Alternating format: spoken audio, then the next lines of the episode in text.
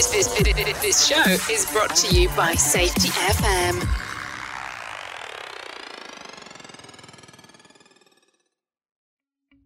Welcome to Unapologetically Bold I'm Not Sorry For. If you are a person that is tired of apologizing for being you, you know, the human part of you that sometimes feels like it has to be different at home versus work versus play, the human side that just wants to be hot, humble, open, and transparent about your wants, desires, and uniqueness. If you answered yes, this is for you. Join me, Emily Elrod, as I dive into conversations with amazing guests about what they are not sorry for in creative and loving ways. Let's get started. I am so pumped today to have one of my good friends with me, Allison. Welcome, Allison. Thanks. I'm excited to be here. This is going to be such a fun conversation because the more I've got to know you, your heart, your passion for people, and I think too, it's going to be a little turn of events to hear what you're not sorry for in a minute. So before we get into that, tell people a little bit about yourself. I am a Southern Alabama girl. I am married with two boys. I graduated from the University of Alabama Roll Tide. Mm-hmm. And uh, I just have the opportunity of having a life that I did not necessarily plan for. When you go to college and you think about what you're going to do or who you're going to be, that did not necessarily happen, but it was better. It's better. And life experiences guided me to where I am. So going from hospitality and, you know, how can I help you? How can I serve you?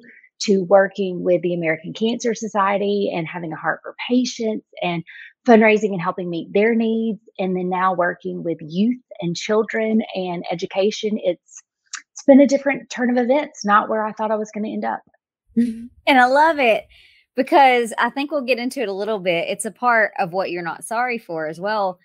But um, it's crazy how life works and what we expect it to be and what it ends up to be uh, later on. So the show is called Unapologetically Bold. Allison, what are you no longer apologizing for? I am unapologetically bold because I'm not sorry for fighting. Amen to that one. Um, so mm-hmm. tell me more about that.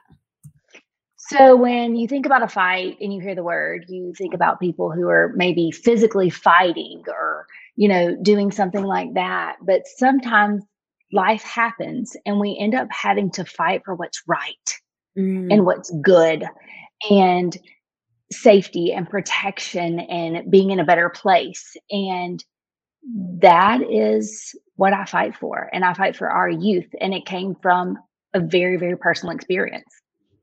Yeah. And I think the power of it too is in that fight. Sometimes we got to fight for ourselves and that yes. we don't tend to. So I'd love to hear if you're open to it. Just tell your story a little bit about your fighting and where you learned the power and passion for it um, and how it has impacted you going forward.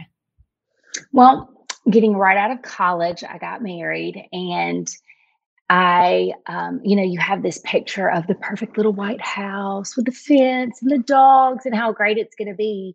And six months after getting married, um, was the first time I got a phone call to come get my husband out of jail. And I was not expecting that. I was not prepared for that. And I remember after getting him and going, Who are you? What, what are these choices? Where's the man I fell in love with? And he said, What does it matter? I got you now. And those words will forever, forever sit with me. And he was um, struggling with his bipolar. And he would have good days and bad days and ups and downs. And, you know, the old phrase, you can't lead, you can lead a horse to water, but you can't make them drink. Well, that's kind of like our story. I mean, I would want to get him help or you want to you want to support and help them. And during our times of good we had this beautiful amazing little boy. And we were married for right at eight years. And so from six months in for the next seven and a half years you know you're very aware and there were more calls and there were more situations and it was not a healthy environment and I got to a place after starting to work for the Jennifer Claire Moore Foundation and learning about their peer helpers program about the level you can control and you can't control and how you can help someone, but they have to help themselves. And I realized that I was trying to get help and I was fighting in a relationship and in a home that I was now choosing to make the decision to be in a very unhealthy place for a small child. And so when my child was three, I ended up um, getting the peace beyond all peace I've ever gotten, knowing that I had done everything I could to help him and got a divorce. And I was able to divorce and get out of that relationship, but my child wasn't. So then we had 50% with dad and his world and 50% with mom and her world.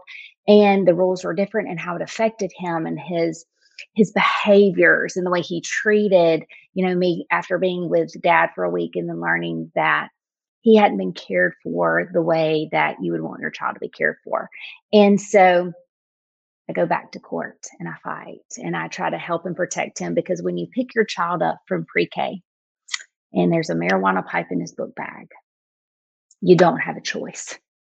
And not everybody can afford to do that. Not everybody can find those resources and find that energy, that physical, mental, emotional energy to do that. And I had to do that. And I will say, even today, because his dad's very unhealthy, um, we're back in the court world trying to get him better to be able to be an active role model and a figure and a parent in his world for I call it my Max. My Max is a very resilient now nine and a half year old little boy and he is amazing. And he makes me know that we're doing what's right because in the fight to help keep him safe and give him the support he needs, we're also helping dad, even though he may not be in a healthy state to see that. And so mental health is very real. It's very active in my world and what I do. And I, I also get energy and passion for that from my husband now. And so I, I did remarry about two years ago, and uh, he he's as committed to protecting our now two boys. We now have two boys, and it's uh, it's something you do daily. It's it's ingrained in who you are, and so I know that there are other Maxes out there. And I want to help those Maxes. And I want to make sure that they feel supported and that they know that what happens around them is not their fault and it doesn't have to define them and they can truly be whoever God intended them to be. That's so powerful. And I think the part too is that there are other maxes, there's other kids, there's other people along the way. And I love that you say that mental health is so real because it is like it, just because you can't see the wound does not mean that there's not a wound there. And it's so powerful and impactful I know the work that you do, especially with mental health first aid uh, for the youth as well. But the along the journey too, I see is that fighting that you talked about the beginning, and it's not just fighting for yourself; it's also fighting for your family. It's your priorities and knowing who you are. So I love to talk about that for a minute. Is and I probably butchered this way or have said this way too much on this podcast, but I think it's so important to know who you are and whose you are through this um, mm-hmm. process. Mm-hmm. So, how has not only your physical health, but your spiritual health and your mental health all helped you to fight whenever sometimes it feels like it's counterintuitive and that fighting might actually cause more struggle? When you hear the word faith, sometimes we are tested in our faith and how much we will give and understand and I will tell you, fighting, like I shared, is a has that mental, emotional component of it. I will tell you that you hit your knees and you understand you're not in control. You know, you do everything you can to protect those that you love, but ultimately you're not in control because someone else is making that decision, whether it's in a courtroom or, you know, in, in a different environment. But I will tell you, mm, one of my weakest moments was when I had gone to court a lot in one year. And I had $140 to my name. I had wiped out my savings. Uh, the mortgage was coming up. And when I say he let me know, he he held me in the palm of his hand that our Lord did. And all of a sudden our sister organization to understand that the Jennifer Claire Moore Foundation focuses just on the kids in Baldwin County, Alabama, but there were other kids outside of this area. Our sister organization came to fruition, and um, I ended up running two organizations and therefore had a little increase in in compensation enough to pull me out of that gap that that place but he got me down to the bare minimum he got me down but to where I felt like I wasn't even on my knees anymore. I was laid laid out on the floor, like flat. Yeah, like, I don't know how I'm going to do this. I don't know how I'm going to take care of this child, but I'm trying to take care of this child, and I feel like I'm being not punished, but it's exhausting everything I have. Uh-huh. And and he said, "I got you." Mm-hmm. And he continues to show me, and, and he continues to bless our family. Mm. And I think something too that here, and this may or may not work, eh, have you've dealt with or not, but for me, I find in those moments that I fight perfectionism the, the most during that time. That if I feel like I got to be perfect to, to receive favor at time, or I feel like I got to, I can't make a mistake. If I make one tiny mistake, like I'm going to lose my kid or I'm going to lose all that I've worked for and all this stuff. And I don't know. Uh, did you ever deal with that through that time? Um, oh, absolutely. Absolutely. You're looking over your shoulder going, don't, I, I mean, I know I'm not perfect. I'm a human. Like, that's impossible. But I do kind of have that more type A perf- perfectionist personality of wanting to always give my best and do my best. And my best wasn't good enough. I didn't feel like I didn't feel like I could get to the mark. I felt like the mark was so far ben- beyond me. And instead, I should have stopped and, and I do better now of taking a breath and knowing I've given all I can today. And just as I give people grace, you can give yourself grace and that positive self talk and self care. And people talk about care for yourself. And sometimes I'm up at 2 to 4 a.m. still trying to work on things and still trying to help me beat deadlines and getting things for people because if I said I'm going to do it, I'm going to do it. Like I'm going to follow through on that. And, and, I understand that personal sacrifice. And then you have to take time out for your family and feed your kids and get everybody bathed and clean and, you know, bed- bedtimes of prayers and homework and all that jazz. And it's exhausting. You, you feel like you're, you're failing everywhere when you're just taking steps forward. It's mm-hmm. a step forward and that is success and, mm-hmm. and, giving ourselves grace. And I think as women and mothers and people in the world, we expect to achieve 27 things on our to do list every day. And my to do list will blow your mind because I'm like, we can do this. I got this. Mm-hmm. And it's an extreme stretch goal every day. And why do we have to have stretch goals every day? Why can't we just say, if I get two things done before lunch and two things done after lunch, or one thing, or one thing, or one big project, whatever it is, I got it done. Mm-hmm. I did I, I, I did that, and giving ourselves grace is hard. And I think the beauty of that too is it is hard. It is like that's a fight is to give yourself grace, uh, especially if you fight with perfectionism or if you fight with this constant wanting to give better and be better.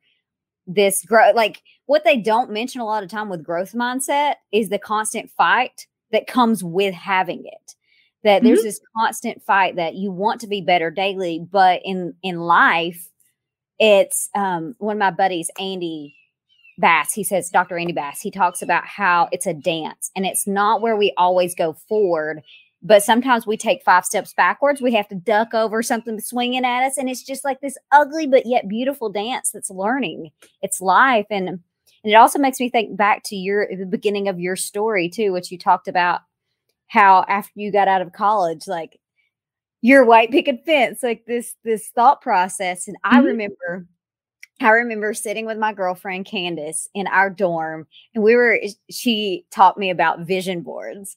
And so we did our vision board, and I was going to travel the world. I was going to end up at the Medical College of Georgia. I was going to get, um, be a doctor, all these things that I was going to be. And I was going to marry a professional baseball player. Um, so trophy wife 101, here we go. Um, but then I had life hit. I had my kid out of wedlock. Like, and those years that I had to deal with extreme shame. But in that process of not only fighting for my life and my kids, I learned the best lessons and the greatest grace and just what true love was and what I actually wanted with my life. And so here's my question for you though. From the things that you have learned, how do you plan? Do you plan that far in advance? Or for uh, example, for me, I am, you know, this, I'm a person of faith. So I don't do broad plan thinking anymore. It's just like whenever I get my word, whenever I get my notice, I go with it. And that drives some people crazy. So I'd love to know, being that you are a professional planner too. so. Indeed, I am. We have to have a plan and we have to have a plan B and we have to have a plan C because life happens and COVID happens and the world shuts down. And how do you get in front of kids and how do you have collaborative networking events? And sorry, you can't see each other. You can't this is not an option anymore. How do how do we do this? And so I will say that I make goal like big goals. Like we know we need to do this. We have seen signs, we have gotten feedback, we've gotten understanding in, in the world of you know curriculum writing and providing materials for schools and K through 12 comprehensive prevention and and student support and how does this work? Getting feedback and listening and saying okay this is a clear goal. Now, the path to get there may look like it's a big like a spaghetti string model for a hurricane. You know, we could go this way, we could go this way. The hurricane's coming. We know the hurricane's coming. We just don't know exactly where it's going to hit, what time it's going to hit, what strength it's going to hit, how, how it's going to form, and all that kind of stuff. So that's kind of the way we have to do goals sometimes is saying, I know this is the goal, but I need to be open during the process because the goal has been made very clear. And so, and I always go, if you have a unclear goal, don't make it a goal yet. Don't make it a goal yet. Put it as a possibility and put it on a sticky note and put it on the door and the wall and just let it hang there until you know. Mm. Then you start working on it. And if you get that confirmation of what that goal is, uh, in, in our office, sometimes somebody will say, It's the aligning of the stars. And I'm like, It's a God thing. Okay, like it is clear this opportunity has come. I mean, like the first time we met, I was like, y'all, God thing, got to tell you about this friend. Got, got to tell you about the world and the connections and the web. And I was like, and she's dynamic and she's beautiful and her heart and she she has followed through. They were like, she's your BFF now. And I was like, I know. And she's not even in the same state. And so it was just this that that's the way I goal plan now. It's mm-hmm. you, you do the best you can and know that you might have to jump to a different spaghetti string. And that's so true. And I think that's the thing. The two things that I love that you put on it is that if it's not clear enough, like that's so true that I see a lot of the times in the work that we do. It doesn't mean that it can't change, but it, there's still, it's clear enough that you know what the direction you're going towards. Mm-hmm. And I love how you explain it as a hurricane. Because that's really what it is. Like you don't know. It's like the weathermen. We never know if they're right or wrong or whatever's going to happen. And you're in this, like where you're at, we know, like it, it's, you're in Alabama, lower Alabama. So it, it's a here miss and we may believe what they say or may not. But it is, it, it's life. And it's something that is so real that I feel like everybody deals with, but yet we don't talk about it enough. So, um, I would like to ask one more question along these lines too. Is that in this fighting, in this like even goal planning or anything, the fighting of the again, I hate to harp on it, but the mental health aspect of it that yeah. really, really comes with it that people don't see that aspect. What would you invite them to help them understand a little bit better about mental well being and then its importance? I always tell our students and, and youth and anybody, you have the right to feel however you feel. If something makes you mad and you are aggravated at the world, if you are hurt, if you feel broken and betrayed, if you are on cloud nine and everybody's like, yeah, that was great. And you're like, no, that was awesome. You have the ability to feel however you want to feel and you should feel it. It's the way we treat ourselves and others in the process of how we handle our emotions in life and when we can't let go. You know, there's this part of letting go that happens when you're on the bottom and you're broken of knowing that it's gonna it's gonna be okay. I can come back from this versus holding on to it as your crutch. I can never be more than this. And the same as if you're at the top. There's always going to be someone who's coming up who has a different approach and who's going to be better. You know, you may not always be on top and you've got to let go of being on top because your season in life, and life is like seasons, it is like storms. We've got to give ourselves grace. We've got to give ourselves understanding. And we have to understand that we are going to have moments of grief. And if you ever look at the grief process, the array and roller coaster of emotions that you can start and end and feed and, and return to is very intense. And like getting a divorce is grieving a relationship that's ending, a, a family, a marriage, a world we thought was going to be this picture perfect little white fence with the dogs and everything. And it didn't. And, and being ex- accepting of that and understanding that it's okay to change your mind or for your feelings to flip. Like we are constantly growing, maturing, developing, experiencing new things. And we have to understand that PE is taught from the moment kids get into school. Their physical health is what we talk. We're going to do this. We're going to jump rope. We're going to go do this. But our mental health and coping with life of the unexpected, the unknown, and we as a society with COVID have been living in the fear of the unknown. When are we ever going to get over this? When is this going to happen? What if my grandparents get it? What if I bring it to them? What if this, the fear of the what if and the unknown, and going, I don't know today and I don't know tomorrow, but in reality, we never do. We so, never do. So true. And I think it's impactful for the, and I hate to say this, this is what I, and I've said this on the podcast a few times, but my goal for my kids is to have a skinny onion. And what I mean by that is that they don't have as many layers that need to be peeled back in essence that they can show their emotions that they can cry if they want like this earlier mm-hmm. this morning my daughter um, she lost it on something i was like okay explain to me why because i'm not understanding this is just random cry fit but it was something that was deeper to her that she thought that i was attacking her ego uh, because I was joking with her on something. And I'm like, okay, make sure that's a trigger word. We're going to work around it. Like, why does it, why does it uh, impact you so much is the way that it does.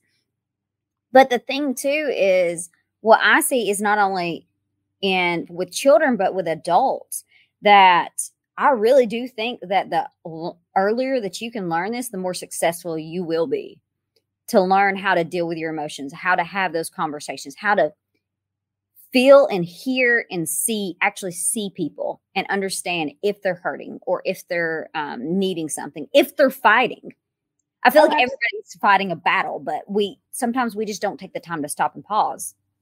Well, in, in our, our society, and you're absolutely right, the quicker we learn and, and the younger we learn to cope and understand, and the word respect. I'm very big on the word respect, respecting yourself, respecting others. What does that look like? And we're so quick to judge. I mean, in, in our society and and especially our our younger generations but even our older generations we're getting used to if i google it i need a response i mean like everything is instant we need to do it instead of saying i'm going to pause and process and think and breathe and then i'm going to respond or i'm going to not take everything from the top three searches i'm going to search more which means in a conversation with a human taking a parallel from the internet to a human is I'm going to ask more questions. I want to get to know. I'm going to investigate. I'm going to be curious to see that, okay, you are a 80 year old African American male from Wisconsin, and I'm the Southern 36 year old white female from Alabama, but we have more in common than we realized because we got to know each other. And there can be human connection that is way beyond the basic levels of diversity because diversity is our life experiences. I mean, if you start asking people, how many people have gone through a divorce? I mean, how many people have changed jobs more than they thought? How many people are doing something you never thought you'd do in a million years? You know, how many of you like to cook? How many of you don't like to, you know, just basic stuff, not even life experiences, but understanding personalities. And we are so quick to judge and taking the moment to ask the questions, take a breath, process it, and go, hmm, we can we could like have a conversation, be friends, and I, would have never mm-hmm. picked you out of a lineup in the mall. I mean, because we got to know each other. And it's so powerful. And it's taking that time to to hear and see people that really do make the difference because you never know how you might impact their story going on. Um, so I know we're rounding up at the end of our time. So two part final question. First part is people are apologizing for fighting. What would you tell them? Are you fighting? And I would not tell, I would at, get them to ask themselves, are you fighting for something of purpose? Or are you fighting just to fight and have the last word? Facts. yep. Uh huh. I mean, are you fighting for something that means something? And if it means something to you, then it's not just fighting, it's your mission. It's your mm-hmm. calling. It's the adversity and life experiences that have given you the opportunity to not only help yourself and those around you, but to help others. Mm-hmm. So make your fight your mission. That's so powerful and so true. And understanding um, with that from, I'm thinking one of my life experiences with fighting, and it's going to take longer than you probably think, too. It's going to take, um, I remember it took me three years to get something that should have been like a win win. We knew it was a million dollar savings, um, but it just, it was like, it was getting rid of healthcare boundaries and, and barriers. It was just, it was this perfect situation. But some people thought differently and it was with a money impact. But my mission mm-hmm. was for the people and for the health.